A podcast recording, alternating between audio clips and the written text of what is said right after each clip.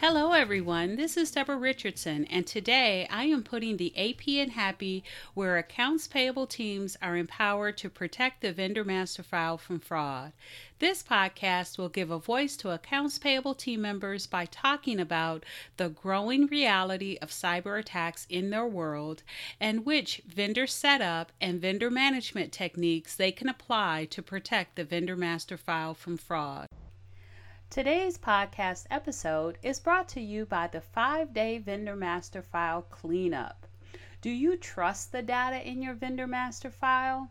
Well, if you have less than 5,000 active vendor records and need to prepare for a vendor self registration portal or for 1099 and 1042 IRS annual forms distribution, you are in luck. We have vendor validations, including watch list screening, duplicate vendor review, vendor inactivation recommendations, and more. Go to debrarrichardson.com. That's D E B R A R R I C H A R D S O N.com slash consulting or email me at Debra, D E B R A, at Debra rrichardson.com for a quote today. So, on today's episode, Wilton White of Diversified Robotic is making a return to the podcast with two robotics process automation or RPA use cases, and he also tells you how to avoid bot abandonment. Yes, that is a thing bot abandonment. So make sure you stay for that and then make sure you stay through the end since Wilton has a special offer for all putting the AP in Happy podcast listeners. Keep listening.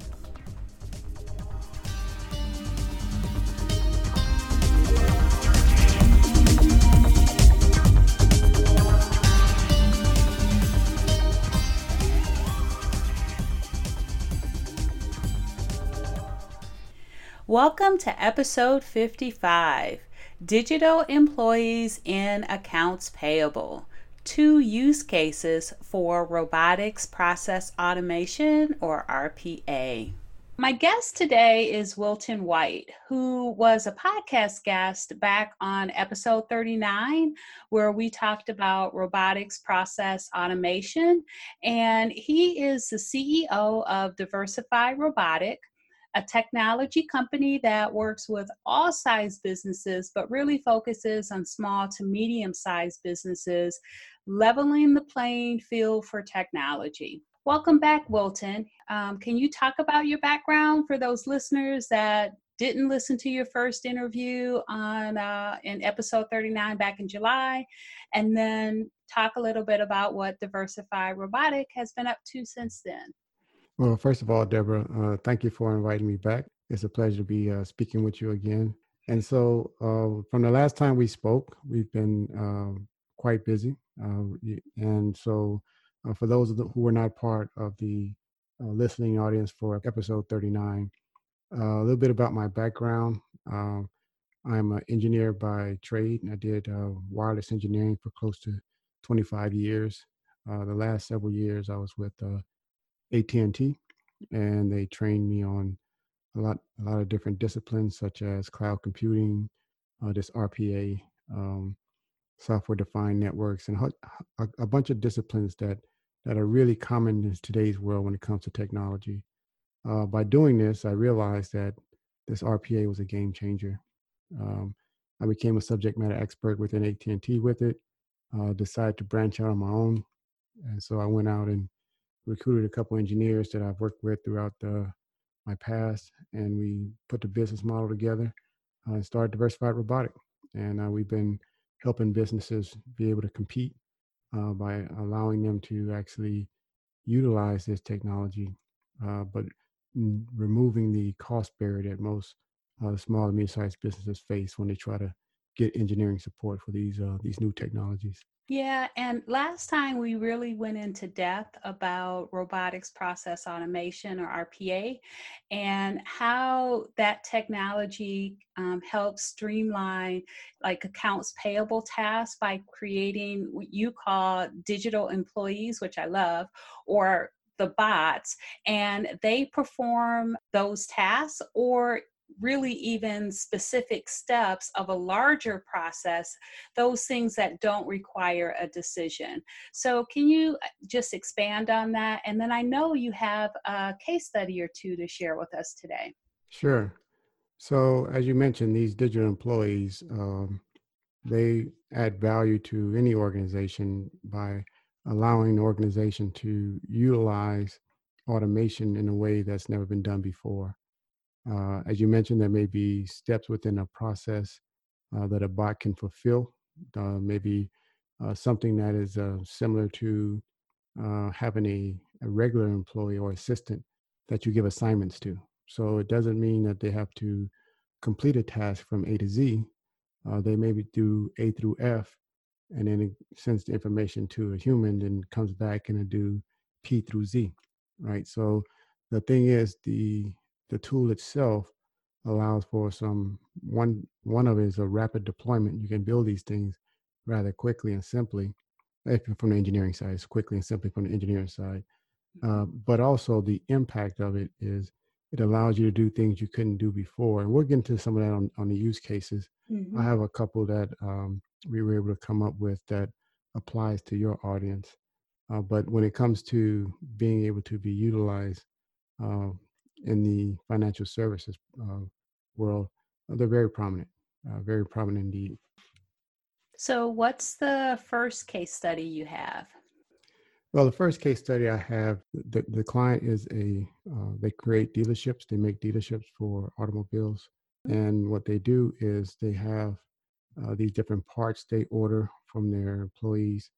And they do it through an application called Fleetmatics. Uh, so they create these POs and they order these different tools and parts.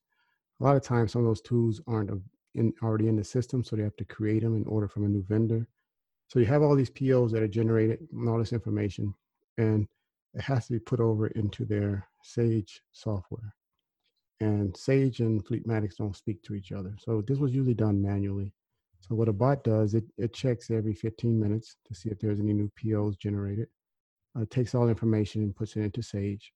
One thing it also does is a lot of times when these POs are being generated, uh, they may put in what the tax may be according to what they think. So these are, you know, the different um, service assistants putting this tax in. But Sage actually has the correct tax for uh, each jurisdiction. And so the bot will go and compare it.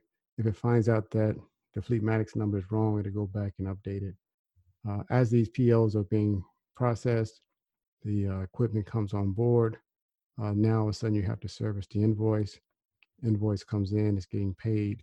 The bot continues to go back to Fleetmatics and uh, make sure it's received in, uh, and it balances on both sides to make sure that uh, the invoices are closed out and the uh, all the different reporting is done, giving everybody an update that the invoice has been closed.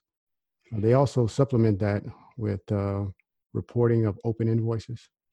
Also, they do another report to find out if there are new tools that are being added to Fleetmatics uh, because it can go and check to see what was added because it's not going to be in the Sage component. So now they're allowing themselves to actually capture more data that they couldn't capture before because the bot's doing the back and forth and they can understand what's missing, what's new, and what has to be adjusted. Uh, so it opens up a, a, whole level of discussion about know business intelligence how how better can we control inventory? How better can we speed up the process? So now these different uh, avenues of understanding come to light uh, because now the, these bots are, are keeping track of everything that's going going on between the two. So it's not just that you're taking a process that was manual and automating it in the sense that these POs are generated in Fleetmatics and they're not in Sage. And so you're adding those POs into Sage, and then you're also tracking when the invoices come in and updating those POs back in um, Fleetmatics. But you're also identifying some intelligence where you know those folks that used to manually key in you know that po information now they can level up and start looking at other aspects of the process and applying some intelligence to that absolutely and that's exactly what's taking place uh, when you have the the bots start to handle one level of mm-hmm. tasks uh, as you say you level up and now you can actually use the bot as again like your assistant that's doing this work and you're basically looking at the output of that and now you're being more of an analytical standpoint of making decisions and managing the bot uh, mm-hmm. and so those are the different value propositions you get when you start adding automation to your to your networks and I know you mentioned um, SAGE for this particular case study, but it really doesn't matter what accounting system or ERP or or does it? No, and that's a good point, Debra. So um, when it comes to RPA, uh, anything in the digital domain uh, the bot can handle. So whether it's old legacy software, uh, whether it's brand new software, web applications, it doesn't make a difference. So the, if a human can do it on a computer, a bot can do it. Digital employee. yep. All right. So what about case study two? Uh, case study two is more uh, reporting. Mm-hmm. It's more uh, driven by a, a big construction company in LA.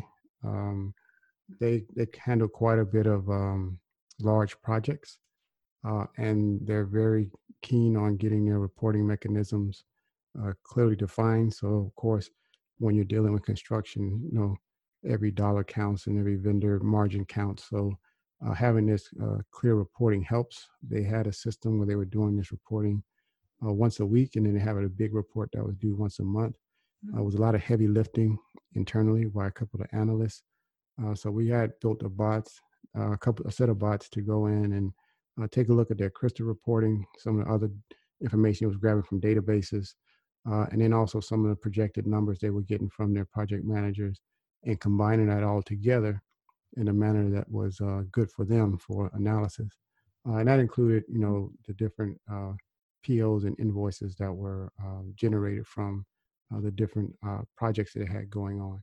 So again, the the purpose of the bot was to alleviate a lot of this data aggregation and mm-hmm. compiling mm-hmm. of reports and being able to grab from any domain and then go ahead and format it any way you want to be able to use that as business intelligence. Yeah. And, you know, back when I was a practitioner, you know, when we needed to analyze any information, I'll, and I'll use compensating controls for those accounts payable teams that don't have enough team members for segregation of duties. And so there are some compensating controls where you would have to, or we would have to go into the system, accounting system or ERP, and we would have to download a couple of different reports because we didn't have custom reports reports in that particular system. And then we had to, you know, download them in Excel, and then we would have to combine both of the reports, and then we would have to review them, and then we would give them to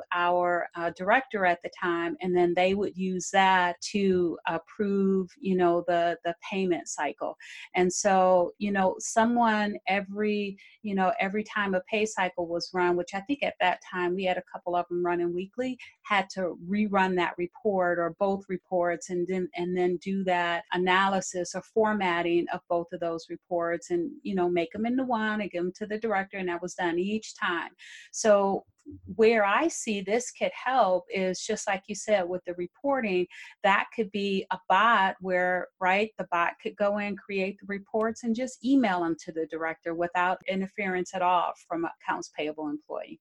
Absolutely. I mean, you you described the use case uh, a lot more clearly than I did. That is similar to what this this bot is doing, mm-hmm. uh, where it's, it's, grabbing this data and uh, and compiling it in a manner where it can be utilized by uh, other decision makers. And the the the thing about uh, these type of use cases is uh, they show themselves pretty much throughout any organizations at various levels. you whether you're looking at a bot to handle a very simplistic reporting or very complex reporting, or even doing some management of uh, uh, payroll or or, um, or payment cycles. Uh, mm-hmm. all those different strategies can be at least had added value put upon them with uh, the deployment of a bot.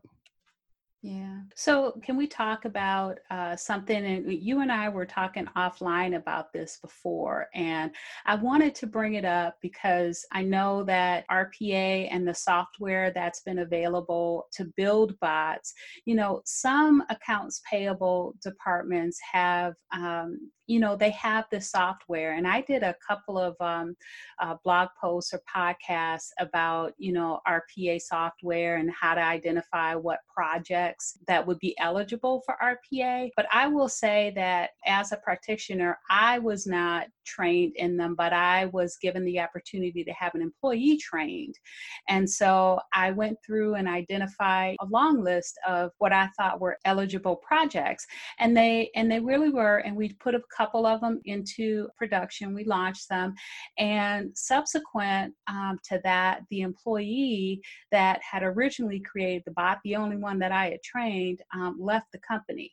And so that kind of reminded me of back in the day when, and I'll date myself here, but when we all got that access database on Microsoft Office, you know, we created a bunch of databases and then, you know, we left the company and those databases were just there. And so, can you talk a little bit about um, how you know your company, if other if other small businesses, small to medium sized businesses, find themselves in that same scenario, you know, how can you help them with these bots that have that have been created, and maybe they break or maybe they don't, but you know they may need maintenance on them either now or in the future. How can you help with that? Yeah, and uh, that's a great question, Debra. And also, that's, that's a very good uh, analogy, con- con- uh, comparing it to the uh, access databases of old. Um, well, you're right in the sense that whenever you create a bot, um, it is a technical uh, layer of code, right? And so if no one is there to manage that code, uh, it can break. Uh, websites change, yeah. applications change. it's just like if someone built an Excel macro, they didn't, they don't know VBA script, if they just did a record and, and stop mm-hmm. on Excel, if it breaks, they're gonna have problems. They don't know how to debug it. So that's the common thing you see in RPA. You see a lot of ones, a lot of companies try to um, self-teach or get a get a person on staff to have with RPA, uh, and that may help in the short term. Uh, but mm-hmm. what we'll find is that uh, they're not having a holistic approach to uh, how they're going to solve that workforce because a digital employee becomes a workforce, right? You need managers, you need operators, you need maintenance people. Right. And so for us, what we did different is uh, I come from a wireless background. And in wireless, we had a, a team called a NOC team, NOC. That stands for Network Operations Center. And they were responsible for all the performers within the network. So let's say there's an outage in, I don't know, Miami, right? Uh, immediately the NOC knows goes in, whether it's dealing with telco, it's dealing with wireless or satellite, whatever it may be. They have all the different uh, subject matter experts there to be able to solve those problems quickly, right? Quickly and get it get it back in service quickly. Well, I took that uh, model and I I built it into my business. So I'm one of a few RPA companies. I don't know of any others that exist that actually has a NOC team. So what that means is once you bring us on board uh, as a vendor of yours, we build these bots at the subscription model. Again, you're paying this low monthly fee. Uh, your bots are being monitored 24 hours a day. So we have a 24 hour uh, monitoring cycle. If anything happens to that bot during that period of time, the NOC responds and gets that bot up and running uh, within a matter of minutes. We have right now on our KPI showing, I think we have a a 99% success rate on bots. Uh, we run about 86,000 a month. Uh, and that 1% when they do break, uh, the NOC responds, finds out there was a, a, change in a website, a password change, or it could be something as uh, as simple as uh, the password change on, on a certain application. And then once it does solve the problem, it's back in order. It makes a change to the code, and we notify the uh, the client that we had to make a change. But that is what makes us unique. Uh, you can find yourself if you're trying to do it uh, through a self rollout, uh, having that type of uh, abandonment issue for bot abandonment if Yeah. something does break. Uh, but here we're we're offering a solution where well, once we build it, we monitor 24 hours a day for you. Yeah, and I think that's really, again, important to note because, you know, you're not just for those businesses or companies that are looking to create a new bot, you also can provide services for those that have abandoned bots as well. Yeah, exactly. And that allows us to, again, uh, distinguish ourselves in the market because generally RPA is sold as a software where you can have to pay for their developers to come on on site and build for you, where you're paying hmm a premium for, or they teach you uh, how to build bots yourself, and then you're reliant on your, your staff being able to be maintained in that same position and be able to have a uh, a managed view of all the bots within your organization. And both of those Yeah. are are very short-sighted views, uh, and hmm we I, I think combining the 24-hour NOC along with the expertise that we have has provided a, a very unique solution to our clients. Yeah, and I think that's particularly important in the accounts payable space because the focus in, you know, that transactional, you know, accounts payable operation is really to get the invoice paid, especially this time of year because we're going into year end. And so maintenance on a bot is probably not up on that priority list. Uh, so I know last time, episode 39, we really talked about what the process was to implement the bot. And so, um, again, I'll encourage any listeners that haven't listened to episode 39 to take a listen to that. It's really some good detailed information. But um, just at a high level, um, Wilton, can you talk about just how long does it take from start to finish and, and what type of model you have? Sure. So we have a very simplistic model. We try to make it easy on the client. Um, so we start off with a, a simple kickoff meeting. It's generally 30 to 30 minutes to an hour. It's mainly a discovery meeting, trying to identify um, opportunities as well as a formal introduction between the two organizations. Uh, and then once we find identify what we want to build, uh, we move that to a design meeting. Uh, you get on the call with a solution architect. We talk about the specific process, and then we ask you to share your screen and walk us through how that process would normally operate. Uh, once we had a design meeting, uh, we take that video along with some workflow notes. We send it over to our developers, uh, and then once we get the credentials, whatever else needed to get access, uh, we build that bot. Generally, the bot building takes about anywhere from two weeks to two and a half, three weeks for complex ones, but on average, it's averaging around two weeks. Uh, after that two week period, uh, we we circle back with the client. We do a, a demo of the bot. Uh, they they go ahead and give it the blessing. We go ahead and put it in production. We allow them to uh, have the bot running in our organization for uh, a couple of weeks, generally two weeks. And then after the two week trial, then they can decide if they want to keep it on. If they do, we sign a contract for a low subscription cost. If not, we go ahead and, and terminate the bot. Uh, we built that model because we felt that if we took all the liability on ourselves, you know, we're doing a design, we're developing and we're deploying the bot at, at our cost. There's no cost to the customer up front. Mhm. It allows us to be able to teach our clients because technology requires uh, educational platform. Uh, you think about anything you're getting on the technology space, you have to learn something. Uh, it's very intricate. And so from the other services that we offer, we felt this was the best way or the gateway to be able to educate our clients how technology could impact their business. So that is the five step program. We go through kickoff meeting, a design meeting, then it goes to development, it goes to trial, and then it goes into production once we sign the contract. Yeah, and so it sounds like from kickoff through the two week trial, you're looking at what a four to six week, depending on the complexity of the bot. Generally, it's about three weeks. So generally, we have the kickoff meeting, and once we decide what we want to do, move forward, we usually schedule a design in next week, Mm-hmm. uh, and then from there, once the once the trial goes, you- you're talking about about a five week period from um, from kickoff with to production. Yep. That's absolutely great. So we've got a special promotion for listeners for the Putting the AP in Happy podcast. Wilton, you want to talk about that? Absolutely. So because Debra is so special to us, we decided to. Uh, of course. We, we, we wanted to extend the trial to all her listeners. So uh, we give a two week free trial for uh, all our clients that sign up through uh, our sales agents and through our website. Uh, but the call to action on Debra's side is uh, actually three weeks. So if they go to uh, a website, a web landing page we created for her, mm-hmm. it's uh, apinhappy.diversifiedrobotic.com.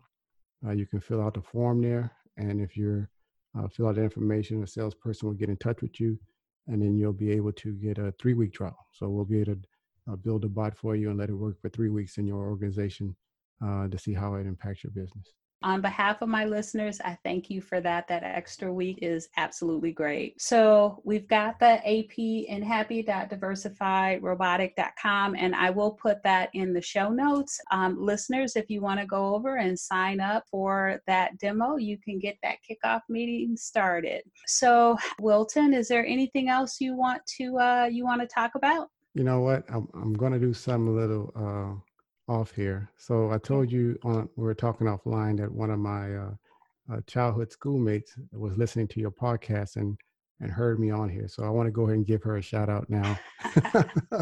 In case Perfect. you listen go to ahead. the next into the next episode. So this one's for you, Tony, if you're listening this time.